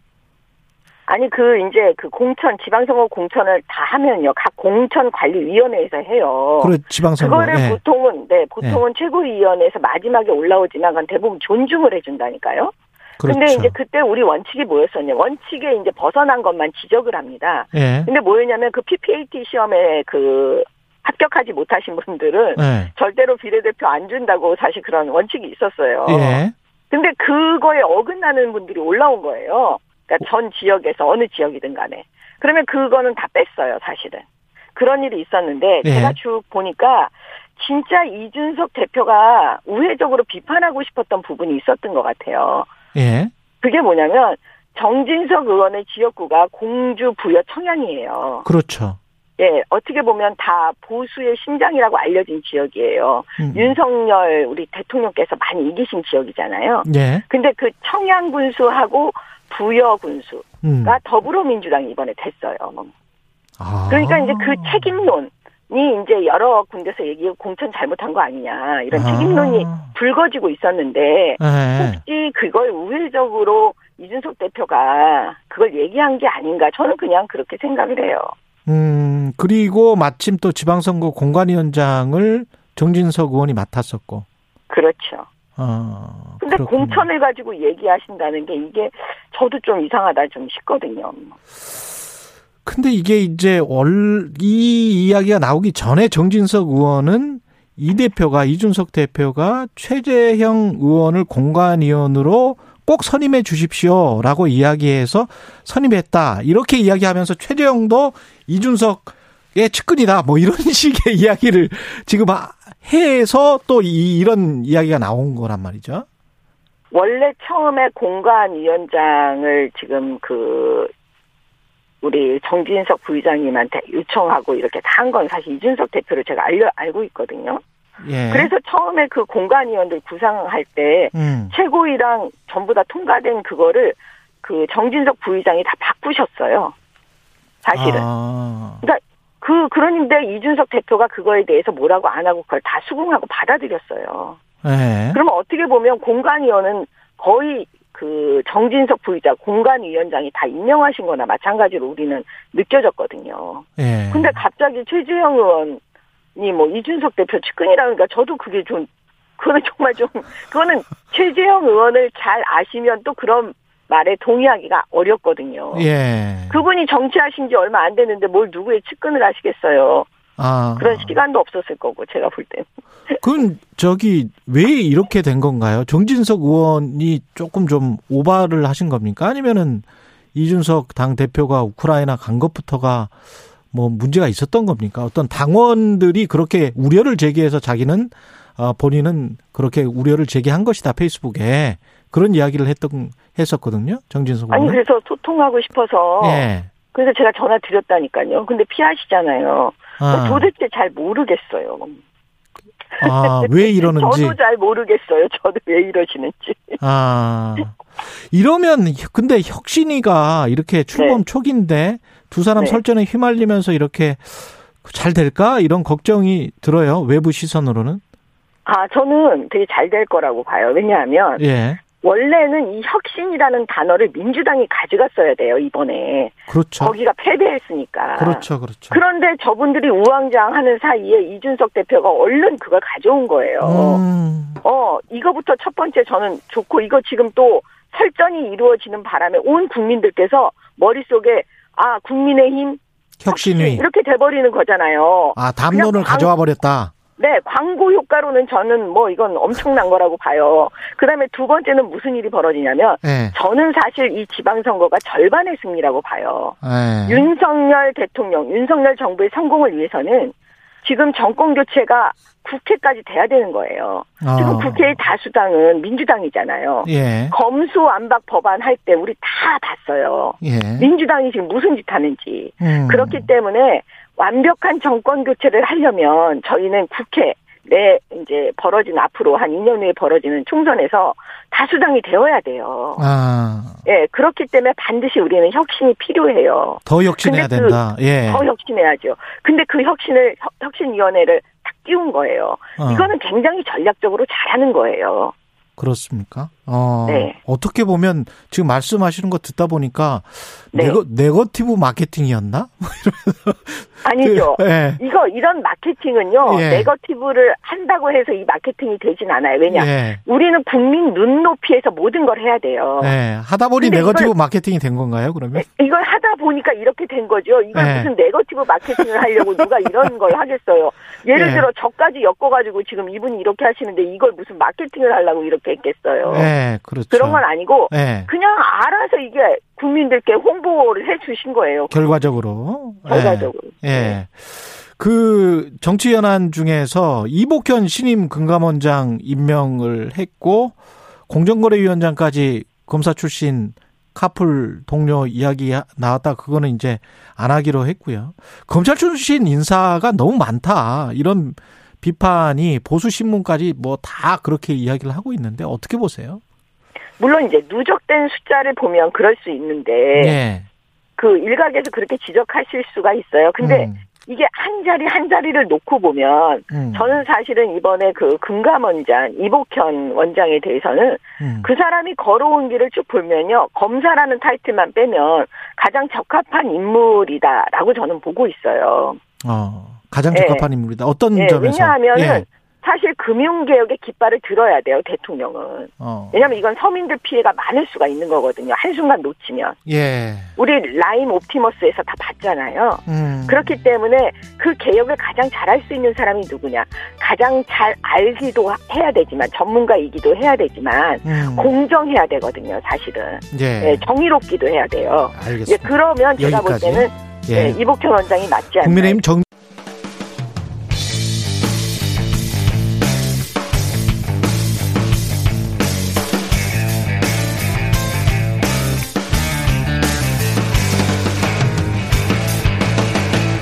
최경영의 최강 시사.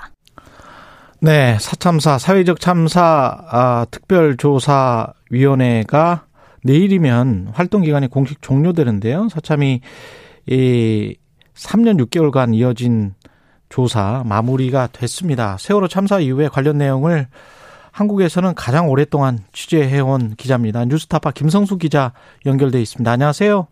네, 안녕하세요. 예, 예, 예. 지금 4년간의 조사와 합의 끝에 최종 보고서가 나왔는데 최종 보고서는 보셨어요? 어, 최종 보고서를 논의하는 과정을 지켜봤습니다. 예, 어땠습니까? 음, 지금 이제, 어, 엊그제, 음. 사실 이제 최종 보고서라는 말을 좀 정확하게 정리를 할 필요가 있는데요. 예. 사실 나중에 국민들 앞에 나올 보고서는 종합보고서라는 이름으로, 음. 아, 각 개별 조사 과제들을 조사한 결과, 그러니까 조사 결과 보고서들이 수십 건이 되거든요. 예. 그것들을 묶어서 세월호 참사를 설명하는 하나의 서사로 묶은 것이 이제 종합 보고서가 되고. 그건 아직 나오기 나오기 전입니다. 예. 그런데 이제 지금 마지막 단계에서 논란이 되는 것이 아, 세월호 침몰 원인을 어, 조사하기 위한 개별 과제 그렇죠. 그것들 조사한 조사 결과 보고서가 음. 최종 정리가 되었는데 음, 음, 근데 음. 그것이 어 내용이 뭐냐 음. 이것을 마지막까지 이제 경론을 벌였던 것이죠. 그 침몰 원인과 관련해서 경론을 벌였고 그 결론은 나왔다고 보세요? 어 저는 나왔다고 보는데요. 예. 보고 있습니다. 그 결론은 무엇입니까? 지금 언론 보도를 어제 그제 나온 것들을 보면 시청자들이 많이 혼란스러우실 수가 있어요. 예. 많은 언론에서 어, 침몰 원인과 관련해서 사참위가 아, 외력 가능성이 확인됐다라는 결론과 음. 아, 외력 가능성은 낮다라는 두 개의 결론을 함께 쓰기로 했다. 이런 보도들이 주류를 이뤘었거든요. 그랬어요. 그런데 예. 예, 예. 그런데 한겨레 신문에서는 음. 외력 가능성이 낮다라고 최종 결론이 낮다. 또 이렇게 보도를 했습니다. 이게 서로 반대가 되는 것이죠. 음. 근데 제가 아, 확인하고 취재한 바로는 한겨레 취재가 맞고 나머지 매체들이 잘못 썼습니다. 아, 그러니까- 그러면 외력 가능성이 낮다. 이게 최종 결론이다. 정확하게 사참위가 예. 어, 조사 결과 보고서에 실기로 한 워딩을 예. 그대로 들려드리면요 이렇습니다. 세월호의 침몰 원인으로 외력 가능성을 조사했지만 증명하지 못했고 아. 외력 가능성은 상당히 낮다. 이 표현을 그대로 기술을 하기로 했습니다. 아, 뭐 과학적으로 최대한 증명을 해보려 했지만 증명하지 못했고 외력 가능성은 낮다. 그렇습니다. 그러네요. 2018년에도 단일 결론을 내리지 못했던 것에 비해서는 2018년에는 내인설 그러니까 선체 내부적 문제와 외력서를 배제하지 않는 한을 각각 담은 두 보고서를 냈었단 말이죠. 그때와는 좀 그렇죠. 차이가 있는 거네요. 그러면. 그렇습니다. 그러니까 이 위원회 그 당시엔 선체조사위원회였고 지금은 사회적 참사 특별조사위원회인데요. 음.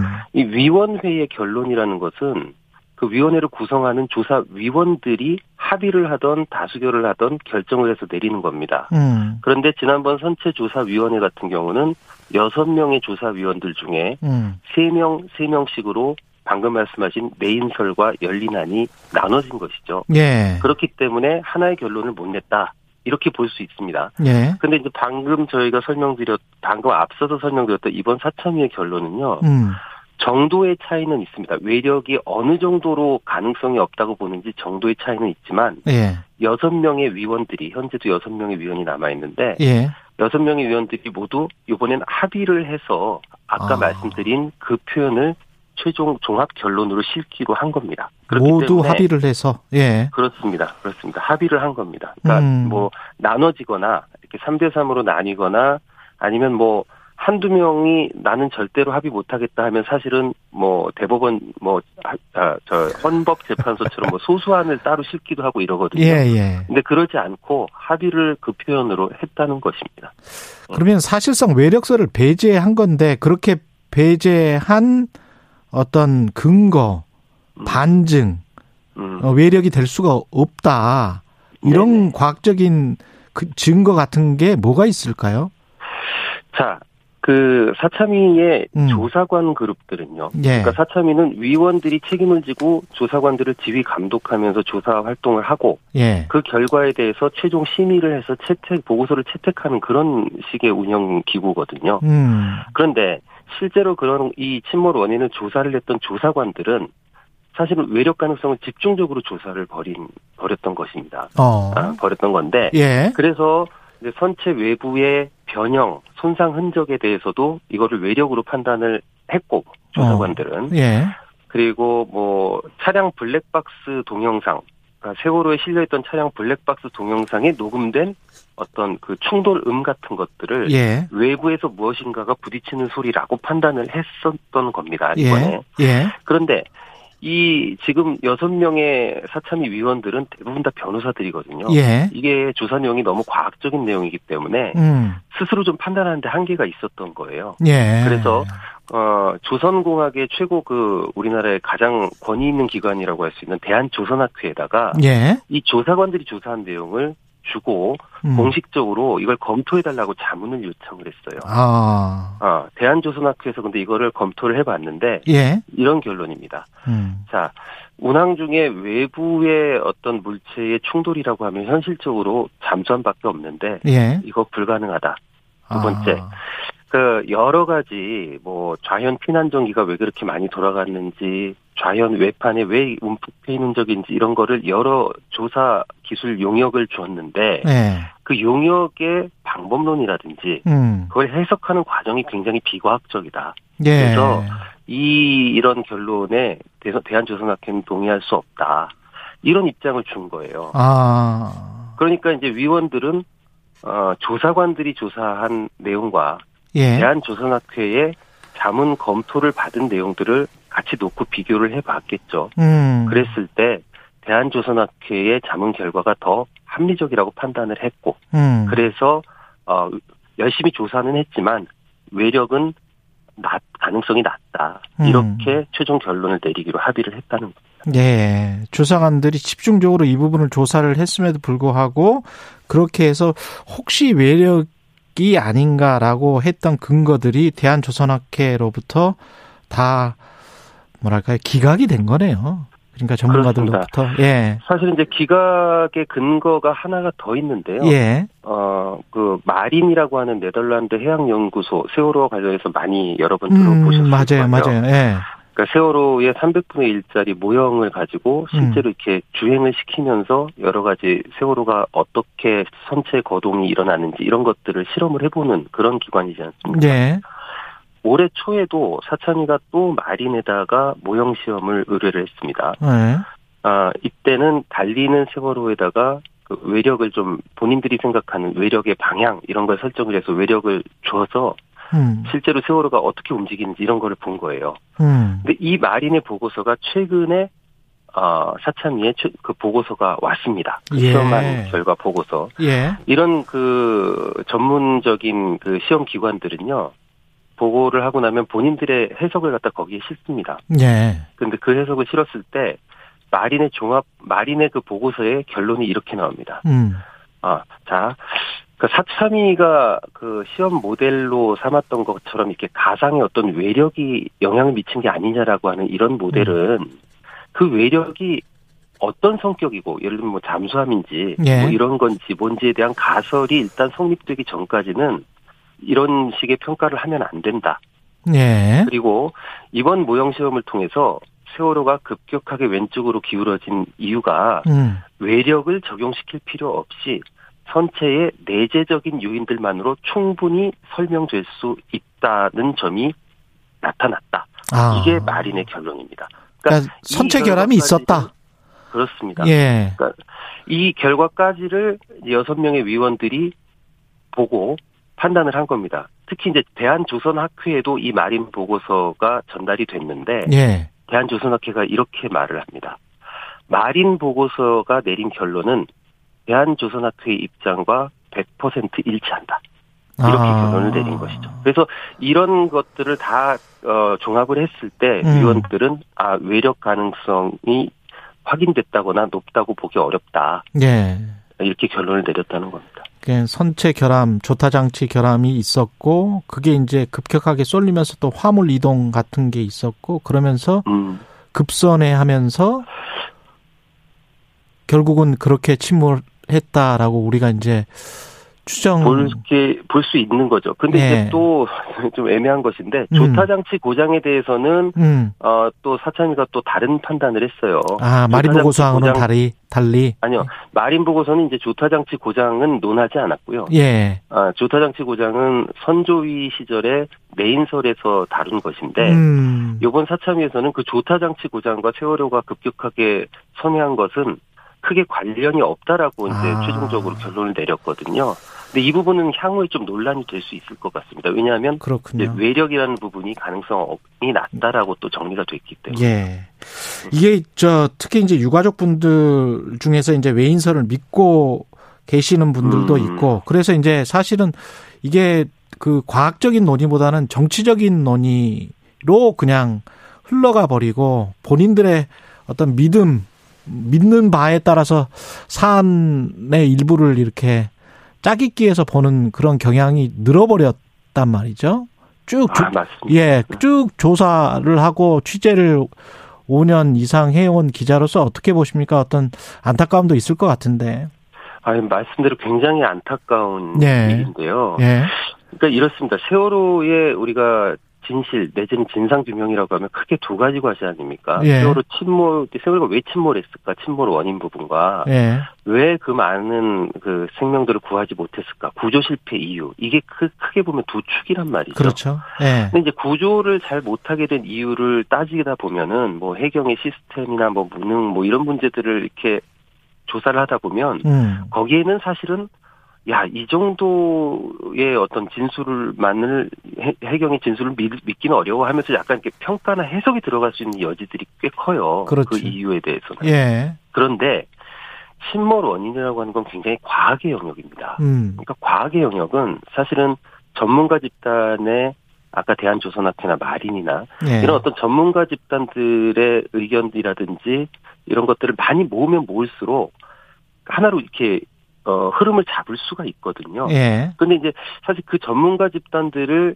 신뢰하지 못하고 어떤 그 특정한 뭐 가설 그 당시 박근혜 정부가 굉장히 이렇게 정보 통제를 너무 심하게 했었기 음. 때문에 초반부터 굉장히 이건 뭐가 있는 거 아니냐 이런 식의 어떤 이야기들이 많이 흘러다니고 예. 그 속에서 어 시간이 굉장히 길어지다 보니까 그런 의혹들이 정말로 사실인 것처럼 이게 굳어지게 된 것들이 굉장히 많아요. 그렇죠. 그래서 예. 검찰 특검 뭐그 뭐 검찰 특별수사 이런 데서 대표적으로 AIS 항적이 조작됐다 이런 것들을 아직도 믿고 계시는 유가족분들도 계시거든요. 음. 이거는 지금까지 뭐 검경 합수부 특검 심지어 요번에 사참위에서도 AIS 관련 조작 보고서는 부결이 됐어요. 예. 그러니까 이 정도 됐으면은 그 얘기를 저는 그렇습니다. 이 이- 이렇게 이 정도 됐으면 그런 의혹을 가장 먼저 제기했던 그런 분들이 좀 먼저 나와서 잘못했다. 본인이 제기했던 것들이 예. 아 시간이 지나 보니까 좀 아닌 것으로 정리가 됐다라는 얘기를 먼저 해줄 필요도 있습니다. 예. 그래서 예. 그런 부분들은 좀 책임을 지고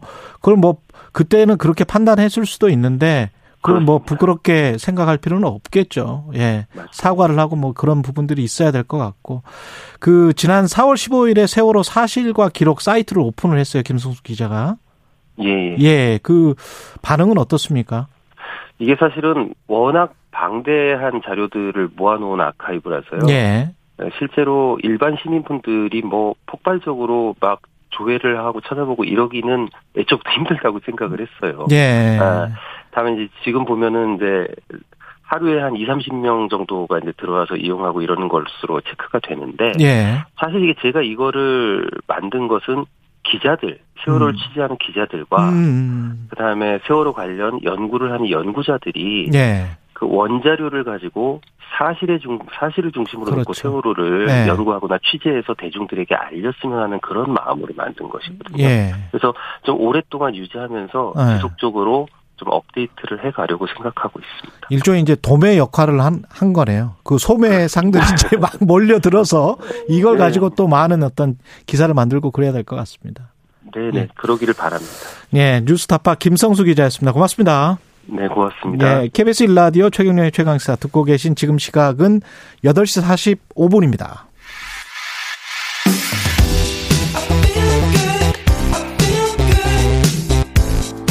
세상에 이익이 되는 방송 최경영의 최강 시사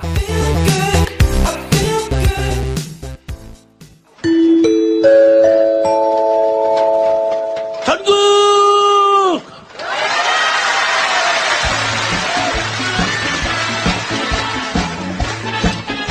음, 빰빰빰빰빰빰. 이 시그널 음악 목소리 다들 익숙하시죠? 34년간 전국 방방곡곡을 돌아다니면서 천만 명 넘는 사람들과 웃음, 눈물을 함께 해온 국민 MC 송혜 선생님.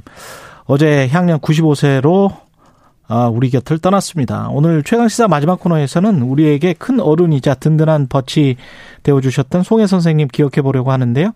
생전에 선생님께서 전국 노래자랑 후임으로 지목 하셨던 분입니다. 방송인 이상벽 씨 전화로 연결돼 있습니다. 안녕하세요. 여보세요? 안녕하세요? 예, 네, 전화 연결이 고르지 못하네요. 아직 연결이 안 돼 있습니까? 아니면은 연결이 됐다 끊어진 건지 모르겠습니다. 전국 노래자랑 시그널 음악이나 더 들을까요? 예, 연결돼 있습니까? 예. 여보세요? 음. 아직 연결이 안 돼 있군요. 지금 저 송혜 선생님 같은 경우는 장례는 코미디언 협회장으로 치러지고 있고요. 유재석, 강호동, 김구라 씨 등 후배 희극인들이 장례 위원이고 이상벽 선생님께서도 사실은 희극인을 하셨었죠. 안녕하십니까? 선생님. 네, 여보세요? 예, 예, 예. 안녕하세요. 네, 네, 이상벽입니다. 예. 그 선생님, 그 송혜 선생님 그 돌아가시고 나니까 마음이 좋지 않으셨을 것 같아요. 에, 뭐 친상을 당한 것 같은 기분이지요. 저는 이제 그이하고 에, 같은 황해도 실향민이고 또 우리 저 돌아가신 선친하고 연세가 똑같으셔서 아, 그러시구나. 어, 늘그 아버님처럼 이렇게 에, 섬기는 그런 입장이었어서 아주 상당히 어저께 빈소에 가서 마음이 많이 아팠습니다. 예. 송혜 선생님 평소에 어떠셨습니까? 모습이? 에, 근래는 이제 자꾸 병원을 드나들고 그러시면서 예. 예, 기력이 소진하고 있는 게 이렇게 눈에 띄일 정도로 수척해지시고, 음. 어, 본인은 이제 이렇게 당당해 보이려고 애를 쓰지만은, 어, 그뭐 세월이 자꾸 이렇게 사람을, 에, 힘들게 하는 걸 어떻게 하겠습니까? 이 결국, 그 전날까지도 그 이제 개인적으로 저 파우다 공원 뒤에 그 사무실 가지고 계시는데, 예. 예, 주변 지인들하고 거기서 뭐 이렇게 예, 식사도 나눠 드시고 같이 장기도 두고 뭐 전날까지도 괜찮으셨대요. 예. 예, 근데 갑자기 이제 이렇게 떠나서 많은 사람들이 놀랬죠. 평소에 보면은 TV에서도 그렇고 그 같이 함께 했던 PD들 이야기도 굉장히 좀 소탈하신 음. 분이라고 제가 알고 있는데 어떠셨나요? 그 이제 뭐 저 어떤 사람들은 아유 그 양반 돈 많은 양반이 너무 짜 이렇게 평하시는 분들도 있는데 예. 에, 그러나 늘 그 차 안 타고 저 전철 타고 다니신 분이고 예. 뭐 그렇게 근검 절약 저 그저 건강 관리라는 건 목욕탕 가서 반역하는 게 전부이고 이제 그런 분이었는데 예. 하나 이제 확실한 거는 술 인심은 아주 그 누구하고 뭐 마시던 자기하고 이렇게 술을 마시게 되면 거의 뭐 매일 자시는 편이었지만은 예. 그 술값은 꼭 본인이 내는 걸 원칙으로 사신 분이에요. 그술 인심은 아주 후하셨던 분이죠. 예. 기자와 취재원으로 처음에 만나셨죠, 두 분이? 네, 그렇죠. 저는 이제 저 경향신문사 취재부 기자였고 그이는 음. 이제 어, 그 엠본부 라디오를 진행하는 그런 음, 저 상황이어서 예. 어, 복도에서도 늘 자주 뵙고 그랬었죠. 예. 근데 이상벽 선생님도 뭐 방송 MC 굉장히 오래 하셨는데 34년 전국 노래자랑 이거는 네. 어떻게 보십니까? 후배 MC로서는? 어, 단일 프로그램을 그렇게 오래 진행한 분이 아마 배룩수에 제가 이제 근련에 그 송해 나팔꽃 인생이라는 제목의 그 지방 순회 공연을 함께 모시고 한 3년을 했는데 아, 그러셨군요. 어, 이렇게 거기 가서 이제 관객들 앞에서 제가 이제 이분이 세 가지 기록을 가진 분입니다. 첫 번째로는 예. 단일 프로그램을 가장 오래 진행한 분이고, 예. 그 다음에 현역 MC 가운데 최고령이시고, 예. 그리고 현존하는 여러 사회자 가운데 최단신입니다. 그래서 한 번씩 이제 어, 웃고 그랬던 기억이 나요. 예. 근데 뭐 여러 가지로 그 어, 뭐라 그럴까 그 이북에서 홀로이 나오셔서 정말 외롭게 사시면서도 예. 어, 이렇게 주변을 잘 아우르는 그 상록회라고 오신 동안 그 박정희 대통령 때부터 그걸 운영을 하셨으니까 오래됐고 거기에 이제 원로 연예인들 장석팔 고춘자 뭐 홀쭉이 뚱뚱이 뭐 저 최무령 선생 이런 분들의 그 노후의 휴식터 같은 곳을 마련을 해서 음. 그분들한테 식사 대접하고 거기 와서 장기 바둑 둘 수 있도록 이렇게 마련해 주시고 그런 배려심도 대단했던 분이에요. 그렇군요. 네, 네. 근데 그렇게 외롭게 사셨다고 하는데 TV에 나타나는 모습은 굉장히 유쾌하고 시청자들 즐겁게 해 주셨단 말이죠. 그런 것들은 네. 그러니까 이제 뭐 카메라 앞이라는 게 누구나 다 어렵잖아요. 예. 여러분 그 카메라 앞에서는 늘 당당하고 늘 유쾌하고 어, 건강해 보여야 되잖아요. 예. 예, 그런 소명을 다하신 분이고 어, 그리고 이제 같이 공연을 모시고 다니면서 인상 깊었던 거는 그 등퇴장하는 그 이제 막 바로 뒤에 예. 거기 의자를 놓고 이렇게 앉아서 한 30분 전부터 묵상을 해요. 어. 제 처음에는 이 양반이 어쩌면 약줄 드셔서 그런가 힘드셔서 주무시나 예. 그런 술, 예, 늘 그러셔서 한번 여쭤봤어요 술자석에서. 아니 선생님 그뭐 그렇게 눈을 감고 기세 기세에 맨날 그러니까 음. 아니야 나는 저 거기 앉아서 머릿속으로 리허설 하는 거야. 그냥. 아니 매일 매일 매일 하는 공연은 무슨 리허설을 해요? 아니야 아니야 지역마다 다 달라. 전국 노래자랑도 내가 그냥 늘 거기서 거기고 거기서 그렇게 하는 것 같지만 하루 전에 가서 반드시 그 동네에 관한 모든 걸 내 취재를 해가지고 와. 프로그램에 반영을 하고 그러지. 그러니까 그 가수 중에서는 나훈아 송창식이가 매일 연습하는 가수로 유명합니다. 예. 송혜 선생이야말로 우리 분야에서는 정말 매일 리허설하는 매일 연습하는 예, 그런 생활로 일생을 보내신 분이 아닌가 싶은 생각이 들어요. 역시 한 분야의 대가 분들은 지난번에 윤여정 선생님도 그 인터뷰 그 준비하기 위해서 본인이 꼼꼼하게 또 영어 인터뷰도 다 쓰고 그거를 또 네. 연습해 가고 그러더라고요. 그러니까 이게 야. 이제 그 이제 저하고 이제 이분하고 몇 차례 음. 이제 그 동안 뭐 여러 차례 이렇게 방송에 함께 이제 초대를 받은 적이 있었는데 예. 우리는 한 시간 프로그램짜리 프로그램은 한 시간 전에 두 시간짜리 프로그램은 두 시간 전에 나타나는 걸 원칙으로 지금까지 해왔어요. 와. 그러니까 둘이 똑같이 초대를 받으면은 그이가 1번 아니면 내가 1번 이렇게 이제 그래 가면 그 뭐 뭐 대본 그 뭐 저도 50년 넘게 방송을 했으니까 쓱 보면 알잖아요. 그렇죠. 이 더더 더더군다나 네. 송혜 선생 같으면 뭐 정말 쓱 뭐 그냥 그 제목만 봐도 알죠. 그래도 그거 들고 저쪽 구석에 홀로 돌아 앉으셔서 꼼꼼하게 대본 다 숙지하는 그, 그 명불허전이라는 말이 괜히 있는 게 아니에요. 이, 이 양반이 이렇게 생명력을 유지할 수- 거는 운이 좋아서도 아니고 뭐 성실이 성실. 음, 성실이 그렇군요. 미천이다. 그런 생각이 들어요. 예. 훌륭한 분이었어요. 네, 예. 네. 송혜 선생님 후임으로 지금 전국 노래자랑 이상명 선생님을 지목을 하셨는데 하실 거죠?